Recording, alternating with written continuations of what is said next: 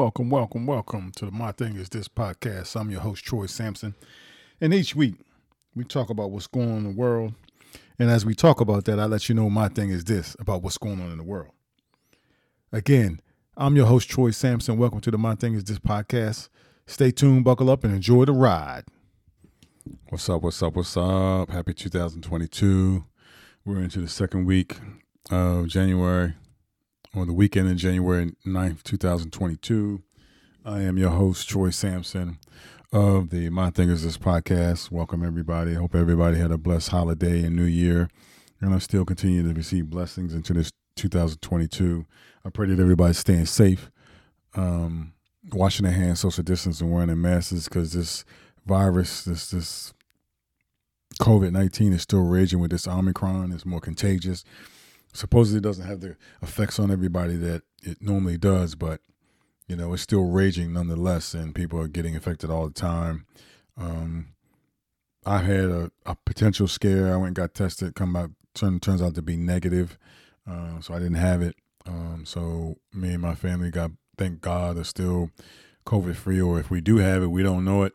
But uh, we're all vaccinated and boosted, and so we did the important thing, which was to get vaccinated and boosted to not stop us from catching COVID, but to stop whatever effects that COVID will have on our body. So we're, we're so we're truly grateful for that. So this past week, um, I think it was Monday, we had a bunch of snow come to the area, and you would think, especially in I ninety five in Virginia, that you know this DMV area wasn't prepared for it because people were stuck on I ninety five in Virginia like the folks down in Georgia were and the folks in Texas were when they got those surprise um, ice storms when people were stuck on the roads for 8, 9, 10, 12, some of them 24 hours.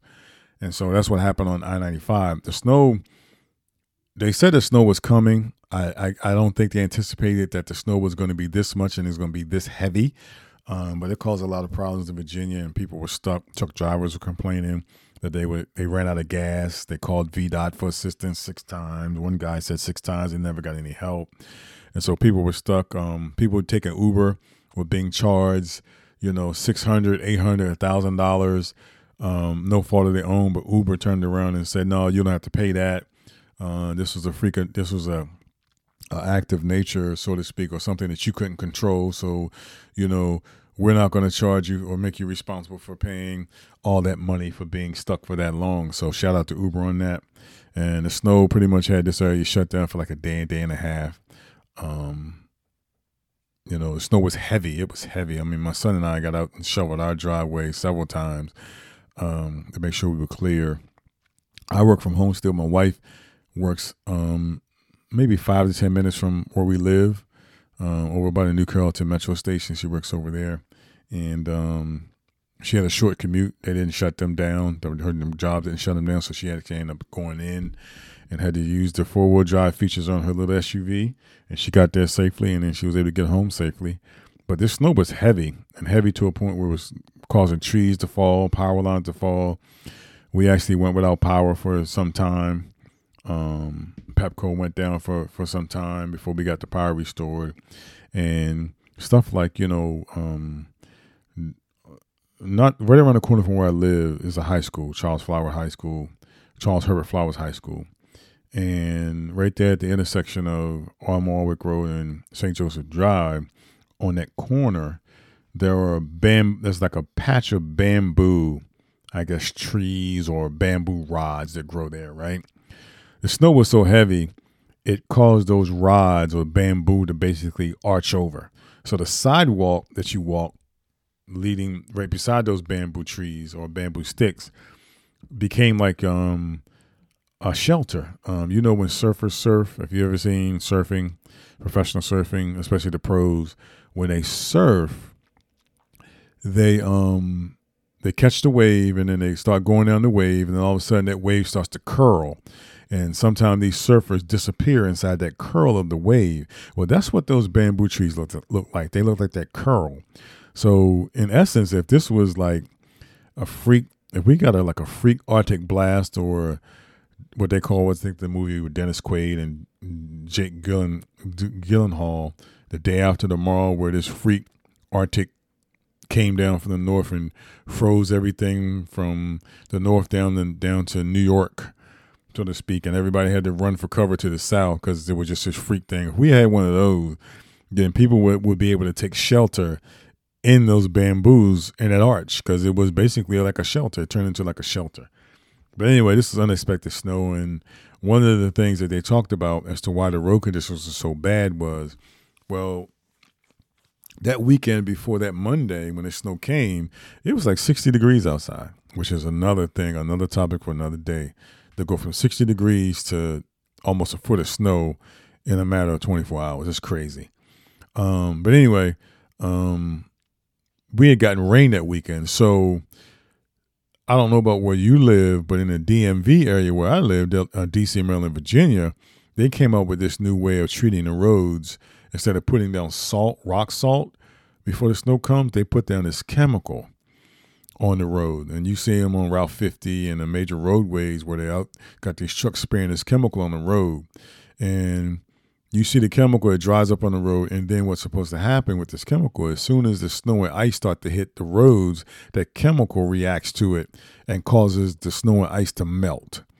So that's why roadways have been pretty much when we know snow is coming in the past, we and the, and the, and the, the, the um and we're dry where the roadways are dry, and they apply this this chemical, the roadways get cleaned up pretty quickly uh, because the chemical reacts. But they didn't have a chance to do that because it was so wet. So because it was raining, if they had put it down, the rain would have washed all that stuff away anyway. So it would have been pretty much a waste of that chemical. And because they weren't able to put it down because the, the rain and road surfaces was already wet when the snow started, that made for treacherous, had you know, hazardous conditions, and that's what happened down in I ninety five in Northern Virginia. So we had people you know, um, lose power. Some people down in the Waldorf area were without power for almost a full week. Um, some of us lost power for a few hours, but some people were out without power for like a full week. People had to resort to generators. And there was a gentleman on the news that lives out, I think, I want to say Stafford County, Virginia, who complained about not receiving the support from Stafford County that the other cities or other citizens receive when it comes to snow like this because they live in a rural part where you know it's like them the next neighbor's like an acre or two or a mile away and he said nobody came out there to check on any people out in, uh, out in that rural area of Stafford, Stafford County, Virginia. And he said, you know, we got elderly people out here. Nobody came to offer a generator, to offer anything to anybody. He was pretty upset about that because it's like all the resources we pay county taxes here too, and we should have been looked after like everybody else was looked after. And I feel his point. I feel his point because you know my thing is this because this is the my thing is this podcast. If you pay taxes in the county, you should receive all the services that are available to everybody in the county.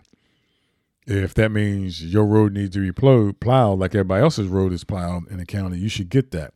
If emergency services or snow services people are going to go and look out for everybody. They should look out for everybody in the county, not just people in the more populated areas. And so, because whether you're in a populated area or you're in a rural area, you still live in the county and you pay county taxes like everybody else. And so, everybody should be afforded the same um, luxuries or the same level of service. Um, so that was it for the snow. Then, of course, you know, right before the snow came, we had football on Sunday, and of course, Antonio Brown made the news again. this time it was a so called episode that the Buccaneers made it seem like it was an episode that he had on the sideline where he took his pads off. He got into an argument. It was arguing on the sideline. You can see Mike Evans trying to talk to him and calm him down. He took his pads off, threw his pads on the bench, then took his took his undershirt off, threw that down um, and then basically jogged shirtless to the locker room with just his game pants, his cleats, and socks and stuff on, but he had nothing on top. You know, just you know, bare chested. Jogged to the locker room, waved to the fans, and went on. And the story came out that he refused to go in the game, or and first it was reported he was benched. Is why he got pissed, right? Then it came out that you know, he refused to go into the game, and that was the story that Bruce Arians went with, that he refused to go in the game. And so Bruce Arians painted that narrative that he refused to go in the game. There was a wide receiver, there was a, a a package set for him to be in the game, And Antonio Brown told him he wasn't going in the game. And he was like, why? And Antonio Brown was like, you know, Antonio Brown said he was hurt. His ankle was messed up. And so Bruce, you know, at that point, Bruce Evans, Bruce Arians, Bruce Evans, Bruce Arians lost it, told him he's effing out of here, you're done. And supposedly, according to Antonio Brown, gave him the throat the throat slash sign, and they said that, and according to Antonio Brown, that's what set him off and kind of you know caused him to go into this tizzy. And so then Bruce Bruce Bruce Arians doubles down and says, "Well, there's no coaches, no training staff, or anybody came to me and tell me he was hurt." Well, if the player himself is telling you he's hurt, then he's hurt. Okay? If he says he's hurt, then he's hurt. You don't sit there and all of a sudden not take his word for it. Like you got to hear from a training staff person, and maybe that's the protocols for NFL football teams. But if a player is telling you he's hurt, he can't go back in the game. Then instead of telling the man he's effing out of here and giving him the throat slash sign, you deal with it some other way. You say, "Fine, go sit your butt down. We'll deal with this later. We'll find out what the real deal is." Because I think if they did that, and if Antonio Brown's truthful in his words now, I'm not saying Antonio Brown in this instance is completely innocent because he does have a track record. But I think the Bucs played into this too, and I think the Bucs use his pass as a way to cover up Bruce Arians basically firing him on the sideline and covering that up to make it seem as though Antonio Brown's having an up episode. Because after the game, Arians stuck to his guns and said, you know, he refused to go in the game, and so he got him out of there. And Tom Brady came out and said, well, you know, we're gonna stick by our brother and love him in any way, you know, get you know, make sure he gets the help that he needs. And Antonio Brown had a had a mental breakdown on the sideline, which, uh, according to Antonio Brown, was furthest from the truth. He said he went to the New York New York um, Hospital for Special Surgery. It's the top hospital in New York City that does orthopedic surgeries for professional athletes. They did Kevin Durant's Achilles Achilles tear, and you see how well Kevin Durant came back, right, balling out. I believe they may have also did Klay Thompson's um, uh, surgery on his Achilles tear too, because you know Klay Thompson just returned, uh, is returning or is going to return to the Golden State Warriors soon um, after the ACL tear, and then he ruptures Achilles while recovering from the ACL tear, and so I think Klay Thompson might have done the hosp- uh, hospital for special surgery as well. Um, I know I heard he at least consulted with Kevin Durant, you know, about how to come back from that Achilles tear. And I think Kevin said, just take your time, you know, when you're ready, and so on and so forth. But anyway, um, so Antonio Brown says he's got an MRI with them, and he saw one of the top doctors there, and apparently he's got tendon tears, he's got bone spurs and ankle, and his bone is kind of sticking out. And he said he just couldn't, he just couldn't give it hundred percent. That's why he didn't want to go back in the game, and so on and so forth. And so, just fast forward, the Bucs then, um, Bruce Arians stuck to his guns, and then as soon as Antonio rele- Antonio Brown released text messages uh, between him and Bruce Arians on social media, that's when the Bucs really dug in and tried to make it seem as though Antonio Brown was having an up episode. So Antonio Brown tweeted these text messages between him and Bruce Arians that dates back to the Thursday before that game, where you know Arians is saying, "Hey, get yourself ready to go." Blah blah blah blah. Nobody's taking any time off. Antonio Brown's basically saying, "Coach, I'll do what I can. You know, I got this ankle going on. I'm trying to rehab." And apparently, he posted a video of him actually getting ankle rehab from one of the trainers um, or a trainer um, also when he posted those those those text messages and so him and Bruce Arians are going back and forth then after Antonio Brown releases those text messages then Bruce Arians come back and said yeah the text messages are true because it, initially Bruce Arians said he didn't know Antonio Brown was hurt and made it seem as though he had no clue. And so a lot of former NFL players came to Antonio Brown's defense by saying, How does a coach not know when a guy is hurt? If that guy is talking to the training staff, the training staff is going to tell the coach. Then on top of that, if you're going into a game where one of your best receivers is out already with ACL, you want to make sure all your guys are healthy. Yeah, I know as a head coach, you got a lot of things to worry about and take care of, but my thing is this you should know what's going on with your players, especially your starters. And so for him to act as though he know Antonio Brown had his ankle injury, then when Antonio Brown released those text messages, it kind of died down. So that's when the Buccaneers dug in and went on a smear campaign and started saying stuff. And I think his his attorney, I think his name is Sean Burstyn, came out uh, on Twitter and said the Buccaneers have done a surprise attack with the medical thing. by saying that well they scheduled Antonio Brown to have a second opinion look a second doctor at the hospital for special surgery. A doctor that Antonio Brown was said says was a junior doctor compared to the doctor he was seeing, um, to try to schedule appointments for him to have his uh, ankle evaluated for a second opinion, and then Antonio Brown was ducking those appointments or ducking those calls for appointments with the Buccaneers. Um, his attorney Burstyn said that's not true. He said that the Buccaneers were trying to schedule these appointments with Antonio Brown outside of normal business or operating hours. And so he said that's why they started playing hardball with that and trying to make Antonio Brown seem as though this was a mental episode and, and try to terminate him from missing those appointments when they were scheduling these appointments for hours that are outside of hours that he was supposed to do anything. And so that's where that sits. And so I was telling friends, I said, listen, this is more just, just Antonio Brown just didn't go off that particular day. But here's the other fascinating thing about that. Right. So you have the post mortem of that. You have everybody and their mothers talking about it, so on and so forth. Nate Burleson talked about it on the CBS post game that he said, you know, I'm gonna leave this where it is. I'm not gonna say anything else, but he was eight catches away from three hundred thirty thousand dollar bonus. He was one touchdown away from another three hundred thirty thousand dollar bonus, and what was it? So many yard, fifty five yards away from another three hundred thirty three thousand dollar bonus. So Nate, what Nate Burleson was basically implying was that when it was first reported he was benched, that they did that to stop him from reaching, those incentives. And so Nate Burleson played years with the, um, I think it was the Detroit the Detroit Lions as a wide receiver. And so he's a former player, so he knows about these things. But here's where it gets interesting. So if you want to know the truth, all you have to do is have a conversation with Mike Evans.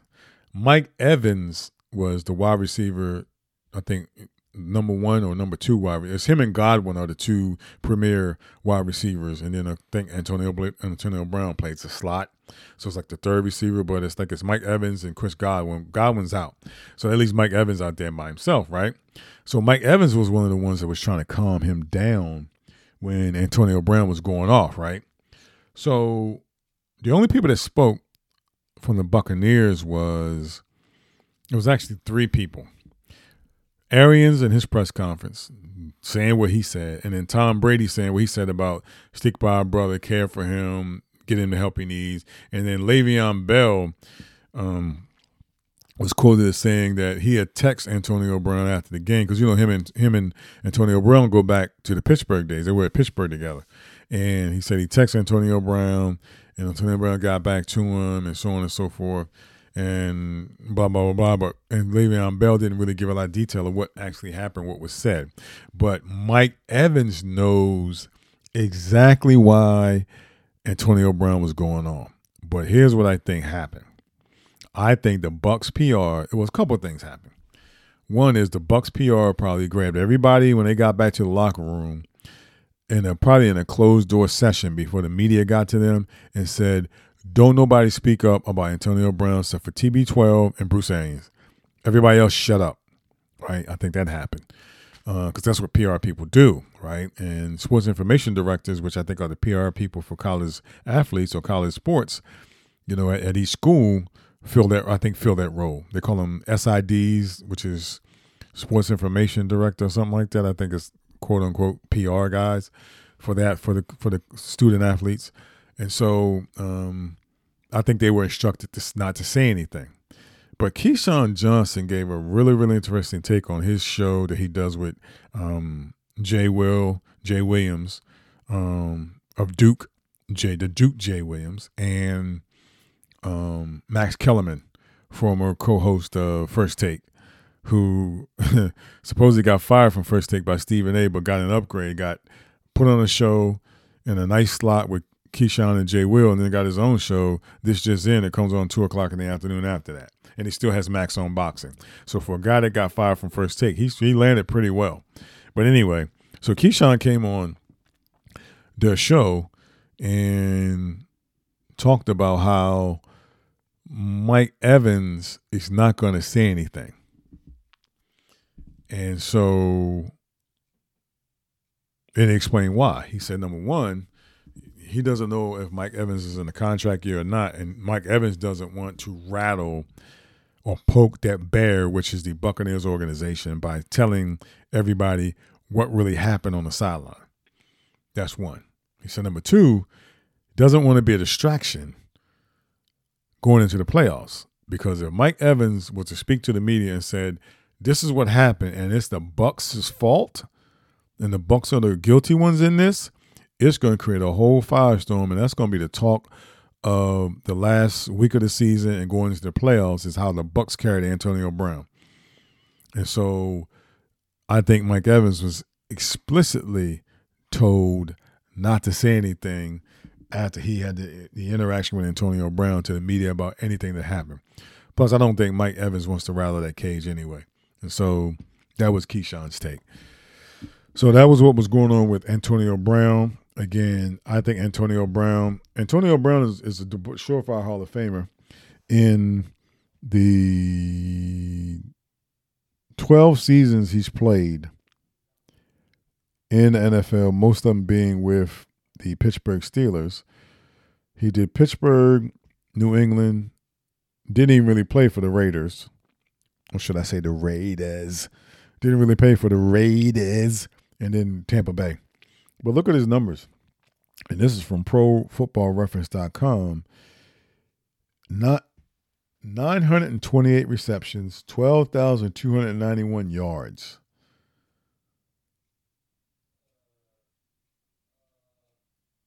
Wow. 83 touchdowns. Wow. That's that that's that's crazy. That's that's Hall of Fame numbers right there. Those are Hall of Fame numbers. And I think it was Ryan Clark um, talked about Antonio Brown how he was the most electrifying playmaking wide receiver he's probably ever seen. But that these last few years he's not played that way. And he said the reason why Antonio Brown's been getting the benefit of the doubt and being able to get continue to get jobs is that resume that he laid out. That dude was a beast, man. That dude was a beast in Pittsburgh. And so when you're a beast, they're gonna continue to give you shots. Right? Um so that's where it is with Antonio Brown. And my thing is this: I think the Bucs are more the villain in this than Antonio Brown. And like I said, by no way am I endorsing Antonio Brown's behavior because actually Antonio Brown could have really handled that situation a lot differently. When Bruce Arians said you're out of here, he could have just he if he hadn't taken off his shoulder pads and did what he did and with the tirade and just grabbed his helmet and just walked off the field into the locker room and as he's going tell the sideline reporter for the, the TV for the uh, broadcaster that that he's he's got issues with his ankle and there would have been no firestorm, none of that. Even after Bruce Arians said, You're out of here, right? If Antonio Brown had said, You know what, I am, let me grab my helmet, let me start peeling off my tape, let me walk back to the locker room. If Tracy Wolfson or um, Lisa Salters or whoever was covering the sideline reporting for that game and asked him what was going on, he could have said, Hey, my ankle. You know, I've been dealing with this ankle all week of my ankle, so I'm, I'm pretty much done and left it at that.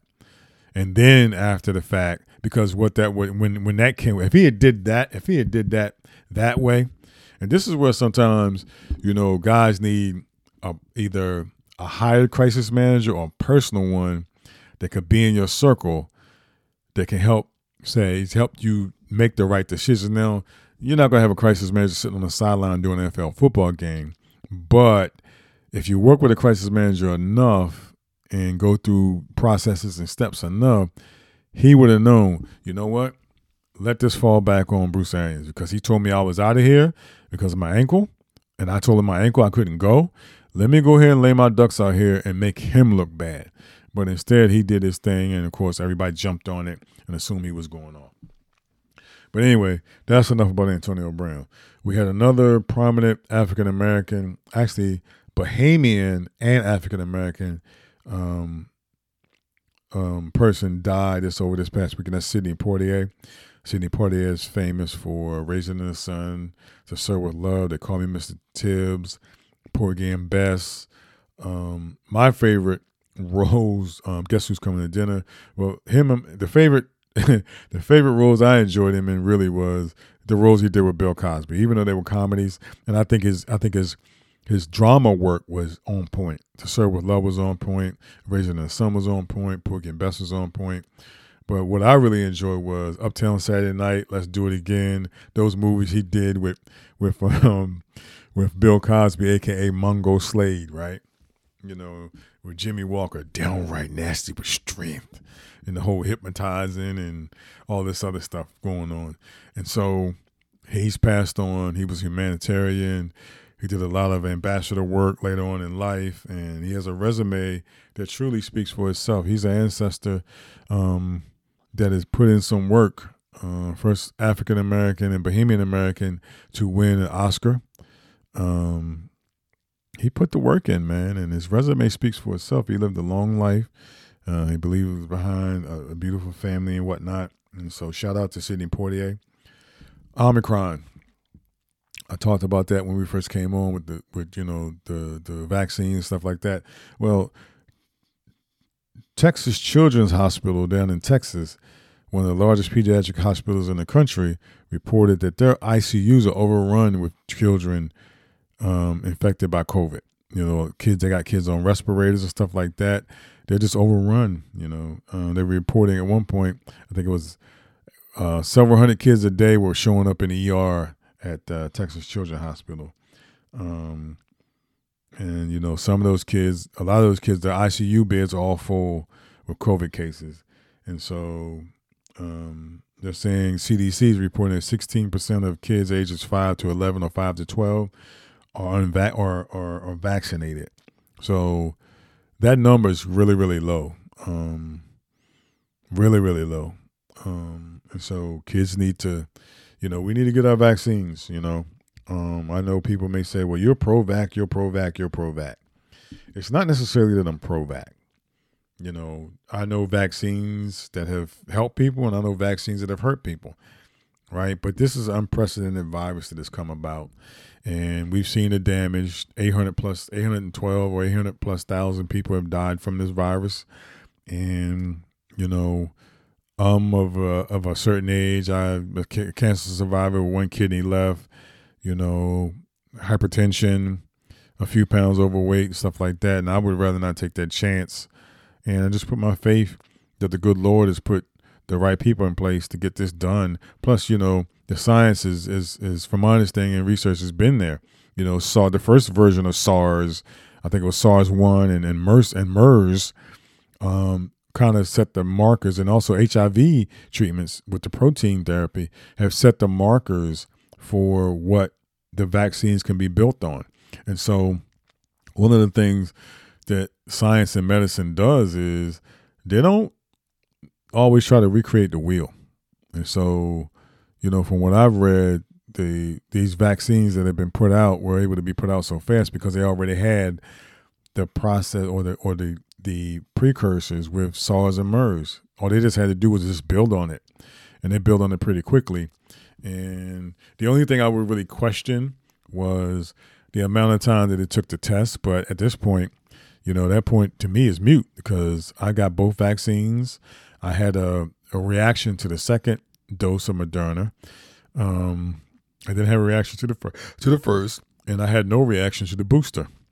Um, and so everybody's different, and I would rather, I would urge people that if you urge people to get vaccinated, but if you don't, at least at least wear your mask, you know, to protect yourself and also to protect others. Because there's been people out there that have decided, I'm not taking the vaccine, I ain't wearing no mask, and then next thing you know, they end up either really bad sick or or or worse, dead because of the vaccine. So you know, just do what you need to do. I mean, it's a personal choice. And you heard me on this podcast say it's a personal choice and that you have to live with the choices you make. It's like I had to live with the choice that I made that I'm going to take the vaccine. And so that's the choice that I make. And if the vaccine does something to my body years down the line, then that's something I'm going to have to live with, you know. Um, but I have my faith in the good Lord that He will protect my body. Um, with this vaccine in it and keep me healthy uh, for as long as the time he wants me to be here, because uh, it's all in his will anyway. Um, and so I'll do that. Um, speaking of dying, um, last week, 19 people in New York City died um, in a huge apartment fire in the Bronx. Um, nine children uh, out of the 19 people are dead. Um, more than 60 people were injured. And this happened in a 120 unit apartment building in the Bronx. And, they, and the new New York mayor, African American mayor, I think his last name is Adams, said that this is the worst building fire they've seen in years. And apparently it was caused by a malfunctioning space heater. Um, so we got to be very careful um, when it comes to things like that. We got to make sure that our buildings up to, up to code, up to snuff. And if we use space heaters, please keep an eye on them. We'll make sure the space heaters are, space heaters are in good repair so that things like this don't happen. So prayers and condolences to the families of the 19 that have lost their lives um, due to this unfortunate incident. Um, prayers for healing and recovery for those 60 plus people that were injured. And um, just prayers to all of the people involved in this 120 story, 120 unit building that may be displaced, that they, that the state, the city of New York finds them housing, temporary housing and shelter, and that they're able to recover what they've lost. So prayers out to that. Uh, now for some good news, so some some feel good stuff, right? CVS, you heard it, CVS, Charles Victor Sam, CVS, on military phonetics, um, phonetics, Charlie Victor Sierra. CVS is committing millions of dollars toward housing for people with developmental disabilities and under other underserved groups, meaning the homeless. The company said recently they will invest $11.6 million to develop an apartment complex that will offer 171 units for those who are homeless or at risk of becoming homeless, persons with physical, intellectual, or developmental disabilities, and youth that are aging out of the foster care system. So big up to CVS. It said the move was part of a commitment to address racial inequality and social detriments of detriments of health in underserved communities, CVS said. So the complex of studio apartments known as Espero Austin at Rutland will be located in Austin, Texas, and will include a fitness center, community room, bike parking, and other amenities. CVS said it is working with, you know, uh, spelled with a C, of Austin, the Vincenzo Group, and the Austin Housing Finance Corporation to build the new housing. Funding is also coming from the City of Austin and the Texas Department of Housing and Community Affairs. So big up to CVS for doing this. Um, you know, more companies actually, the CVS and even some billionaires, hence, i.e., Bezos and and uh, Musk and Gates and all these other guys that's got these hundreds of millions of dollars can actually do a lot more of this too, and not just in Austin, but you know, create what I call veteran centers of America because we got a lot of veterans out there that are actually homeless and committing suicide, and you can actually create something similar housing units.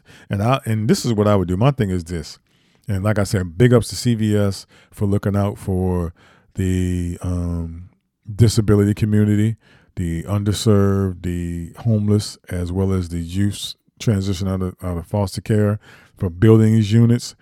And I pray that this this this bill goes through successfully, and that this project is has long term success and has great outcomes from it. Um, God bless the people that are involved. God bless CPS, CVS, the Caritas of Austin Group, um, the Vincenzo Group, and the Austin Housing Authority, Housing Finance Corporation, um, and the Texas Department of Housing and Community Affairs. Shout out to them for the blessing by them participating.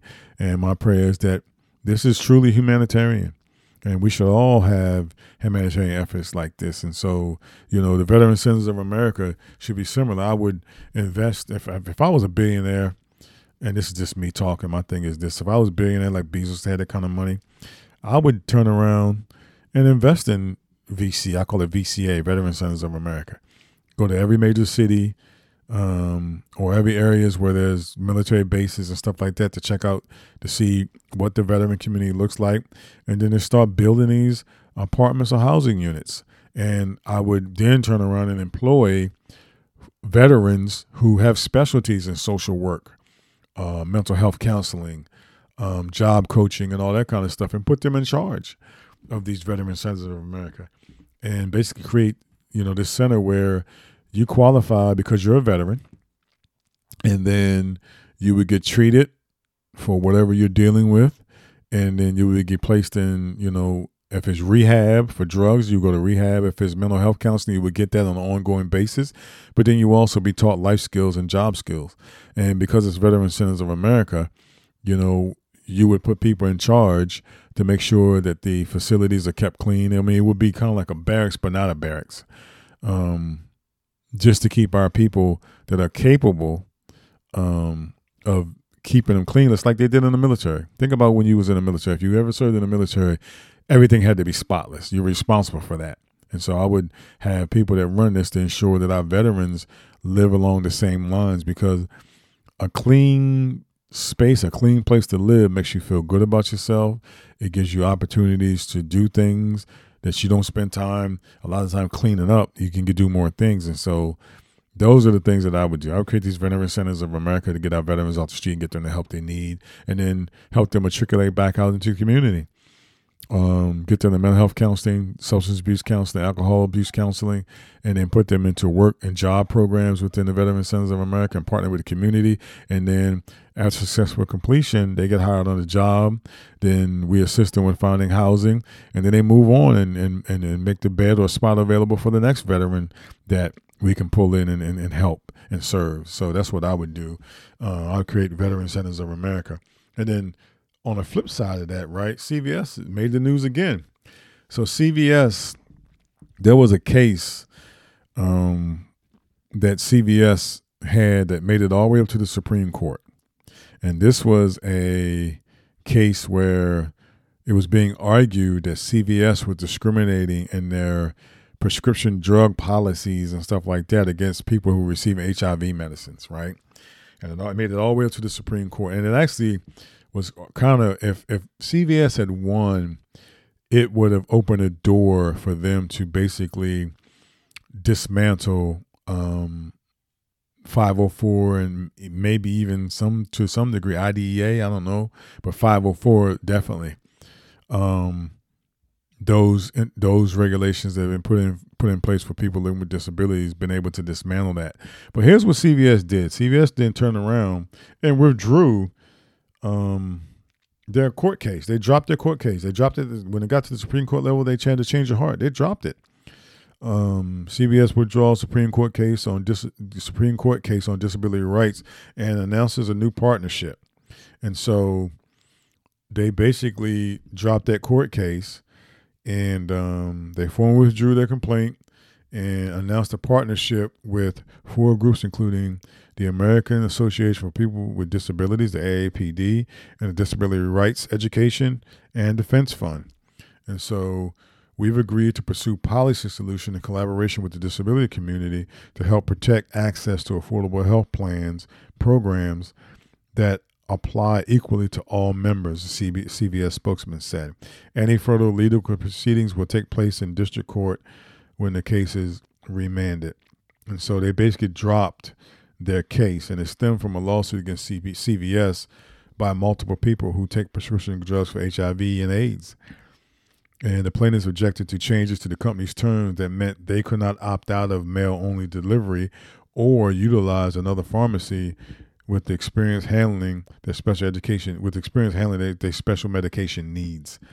And so they argued, um, argued it had a discriminatory impact on them, even if that wasn't the company's intent. So there we go. I, and I talked about this. I talked about this a couple podcasts ago about disability laws they put in place and how these laws or these acts that they do are basically sometimes neutral, right?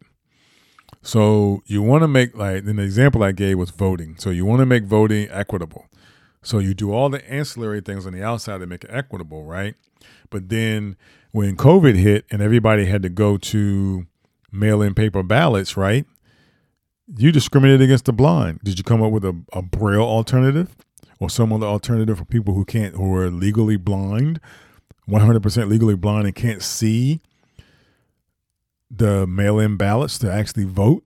And so those were those unintended things that happen, you know, to people with disabilities where you claim you're or you on the surface it's like you're passing a viable rights act or law, but then when the circumstance shifts or changes, then all of a sudden that law you created becomes discriminatory against the person with the disability. And voting mail-in paper ballots was a perfect example that they used because how's a blind person going to see the mail-in paper ballot? So big ups to CVS on that um, for reversing course on that uh, and changing um, and changing that. Um, you know, you guys probably know from previous podcasts, I am a father of a young adult living with ADHD and autism. So we've gone through the special education and disability journey. And one of the things that, you know, was available to us is Social Security benefits for our son. And so um, they released, the Social Security Administration released a, a new thing where um, Social Security is rising in 2022 by 5%. So millions of Americans with disabilities are going to see a big bump in their social security and their supplemental social security income or SSI and other social security benefits. So monthly payments are growing 5.9% according to the Social Security Administration, the SSA. It said the change applies to SSA payments beginning December 30th and Social Security benefits paid this month. This is in December, at the end of December. And so the increase is due to an automatic cost of living adjustment or COLA, which is tied to inflation and based on the Consumer Price Index from the U.S. Department of Labor and Statistics, Bureau of Labor Statistics, right? And so this year's COLA or cost of living allowance is the largest it's been since 1992 and for individuals receiving SSI, the maximum benefit for 2022 will rise to $841 a month. It says this figure is $1,261 for couples. And so actual payments could be higher since some states contribute more. So the Social Security Administration said it mailed notices in December to beneficiary beneficiaries detailing new payment amounts. Most people can also access the information online through the Social Security through their Social Security account, the agency said. So people receiving SSI benefits are going to see a huge jump in their SSI benefits um, this year in 2022, a 5.9% increase. And so that's good because inflation is going up, everything is costing a lot more now. And so it's only fair that our individuals receiving Social Security supplemental income um, gets that bump as well because they're living on a fixed income. This this check, this eight hundred forty one dollars they get is for the entire month. So, you know, that's it. They get it in the first of the month, and they got to live off eight hundred forty one dollars for the rest of the month. And so, if you're living with um, a disability and you have SSI and you have to pay rent, you got to pay rent. You got to pay for your toiletries. You got to do all those things um, with your money, and you got to make that that eight hundred dollars forty one eight hundred forty one dollars stretch out um, over that time. So big ups to the Social Security Administration and Bureau of Labor Statistics, and um, for bumping that cola up. And I think all things should be bumped up across the board. I mean, we live in a country wealthy enough to where nobody actually really has to be poor. You know, and I'm not saying, you know, for those people that have um, achieved a certain level of wealth and so on and so forth that we, you know, take back from them what they work hard for. But, you know, when you got billionaires able to skirt around taxes and billionaire companies able to skirt around taxes and not be taxed, that's where you can get that money from. You know, and then on top of that, too, these companies themselves, these businesses themselves, they know how to they know what the operating costs are, what the expenses are, what the liability insurance and stuff like that is. And so, you know, think about it, man. I mean, like I'll give an example. I'm just gonna give an example, right?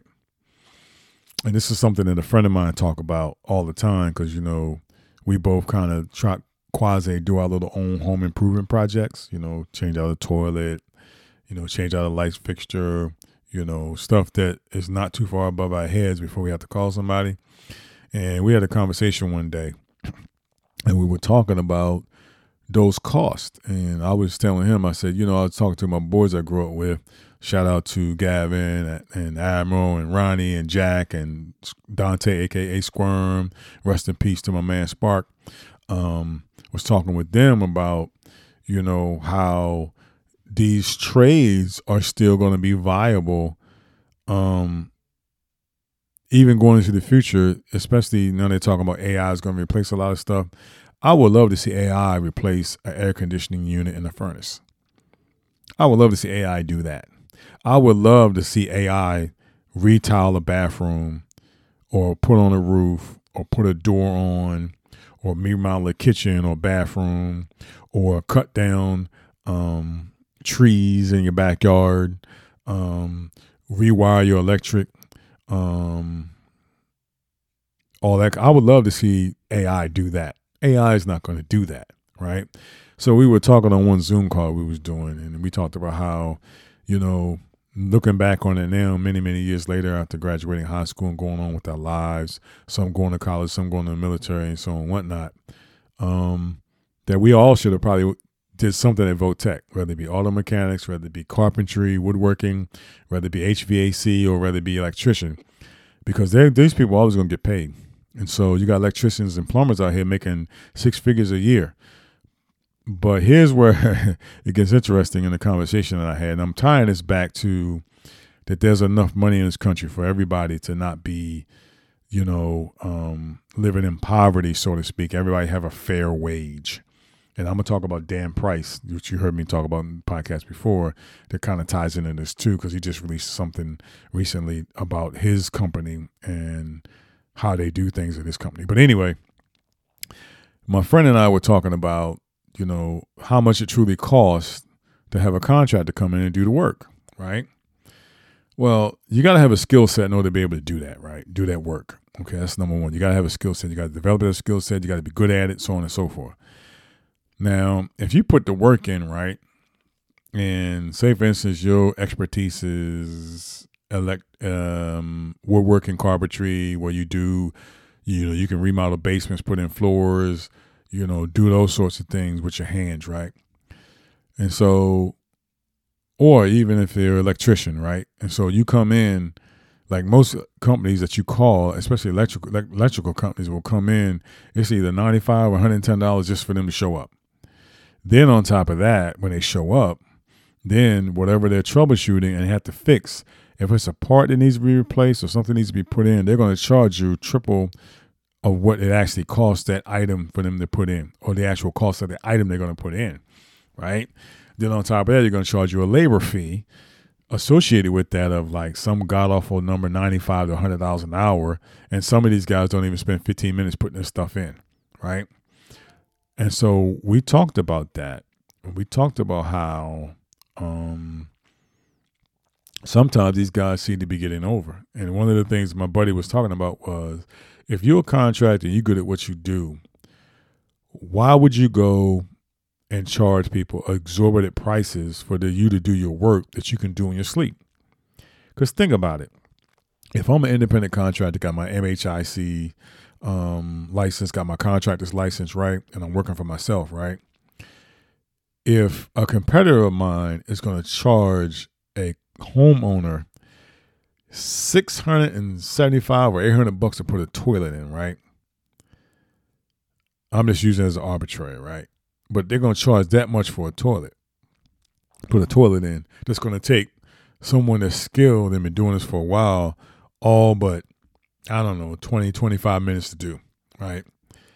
Well, me, I would charge them a couple hundred bucks less, right? And be realistic about it, especially if I can do it and do it to a point where I'm doing it in my sleep. If it takes me 20 minutes to put a put a toilet in, right? Why would I charge somebody seven, eight hundred dollars to put a toilet in? When it only takes me 15, 20 minutes, maybe 25 minutes to do it. Right? Why would I charge them that much? Because what that does is that puts that homeowner in a place where, well, damn, you're gonna charge me this much. I don't know if I'm gonna call you back the next time. I may have to shop around a little bit, right?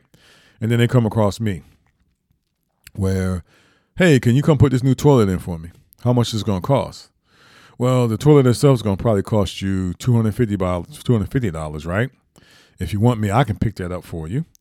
If not, you buy the toilet yourself, and then my my time and my labor to rip out the old toilet, dispose of that toilet, and then put your new stuff in is going to be six hundred dollars. Well, that's two hundred dollars less than what the other guy was going to charge you. And so, if you charge your customers reasonable prices, right, you're going to have repeat customers. And I think some people charge these exorbitant prices because they really want to get rich. And I'm not saying you should diminish your skill and your knowledge and experience by no means. But if you want to keep steady money, because here's what'll happen that customer that had me that I put in that that toilet for six hundred and fifty dollars as opposed to eight hundred and fifty dollars is gonna call me back, right? When they need something else done, right? And I'm gonna come in and I'm gonna say, okay, it's gonna cost you, you know, I don't know, to put a ceiling fan in, it's gonna cost you two hundred and fifty dollars or one hundred seventy five, one hundred fifty dollars. Whereas competitors are charging you probably a couple hundred dollars, a couple hundred dollars more, right? I'm only going to charge you 150. If you already bought the fan, then it doesn't take much for me 15, 20 minutes to wire your stuff, hook it up. That's $150 an hour. For basically, I'm charging them $150 for the hour, and I haven't even worked a full hour, right? So now there's a satisfied customer, right? And now I move on. Now they now they want something else done. Oh, can you retile my my kitchen or retile my bathroom? Right.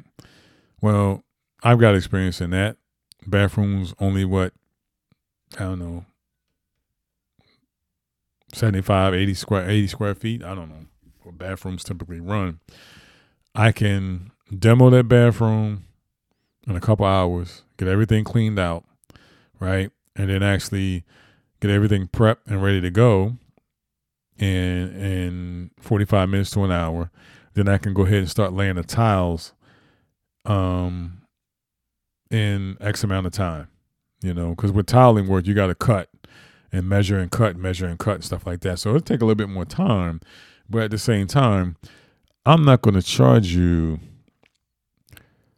a thousand dollars to retile a 150 square foot bathroom.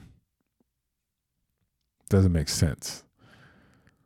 A 150 square foot bathroom, I'm not going to charge you a thousand dollars to do. I'll be realistic and put a put a, a, hourly rate for myself, especially if I'm real good, 150 to 200 dollars an hour, right? And that's fair. And even if I'm there for 15, 20 minutes, right? You know, putting a toilet in for you know that plus you know whatever my t- I mean I'm just saying you, you get what I'm saying I hope I hope you get what I'm saying is that we don't need to have people out here charging people these exorbitant amount of monies and that's where the greed kicks in.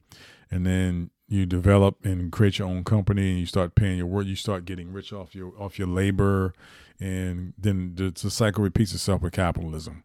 So you just need to make sure that you you know do what's right by the customer, but also it talks about greed too. And so going back to there being enough money for everybody, um, there is enough money in this country for everybody to not live in poverty. Um, again, you just have to be mindful. And I know people out here working, busting their tail for their businesses and stuff like that, and they deserve the spoils. But how much of it is it really deserving of spoils versus actually just straight up greed? And I think that's where the fine line comes in. So you know, Dan Price, Dan Price Seattle owns a credit card processing company out in, out in the Portland, Oregon area, or Seattle, Portland, Seattle area, and um, he talked about this um, the other day on the Instagram post. Talked about how he's got 75 employees at his company. He said he's received a loan in 2021 25,000 job applications for 75 positions at his company. 25,000 people have applied to his company.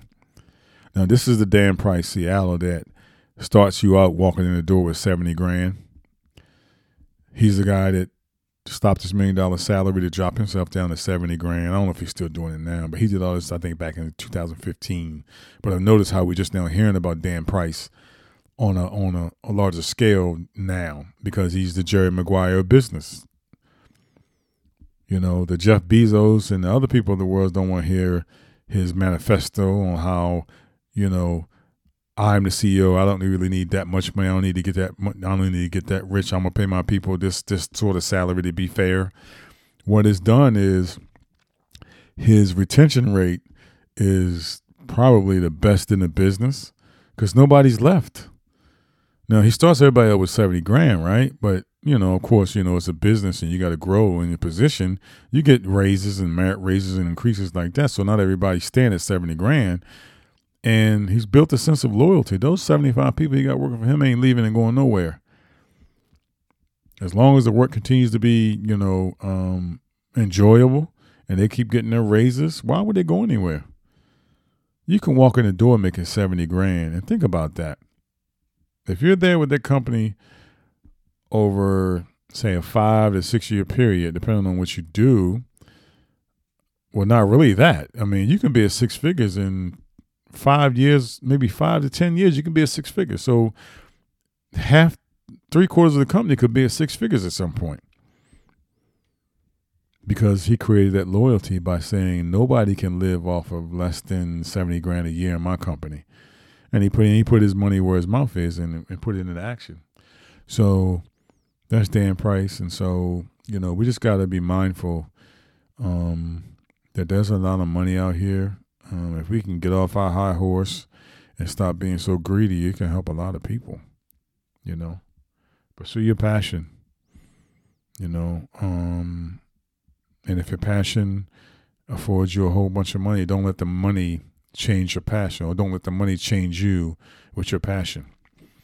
The same passion, energy you you had to, to get yourself in that position, don't let that money change you. Still be who you are if as you were pursuing your passion and growing your growing your company, growing your business, you drove a Honda Accord, well, five years later, and your company's valued at five hundred to a billion dollars, don't change that Honda Accord.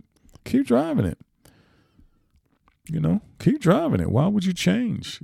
Because then that change becomes starts to become, you know, material, and that material can lead to even more capitalism. Stay who you are. Be humble and stay who you are. And then, of course, you know, we live in a free world where people have free will and, and people can do what they want to do. And some people will say, well, you ain't gonna tell me what to do with my money. That's what you would do. I ain't telling me what to do with my money. But um, you know, I just you know, people I just people I guess people should I don't wanna say should. People could be more loving and caring and compassionate toward others.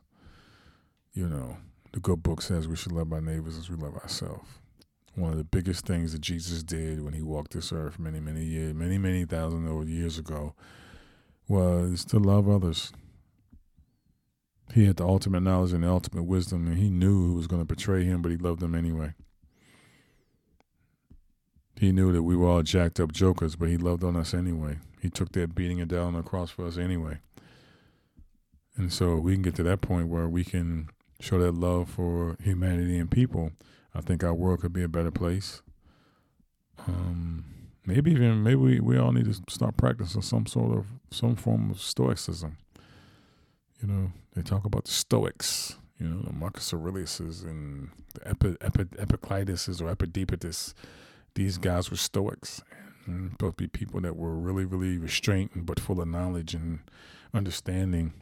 And so one of the things one of the Stoics said, I think it might have been I don't want to misquote it, so I won't I won't say who said it, but you know they talked about being able to control, knowing what you can control, and knowing what you can't control.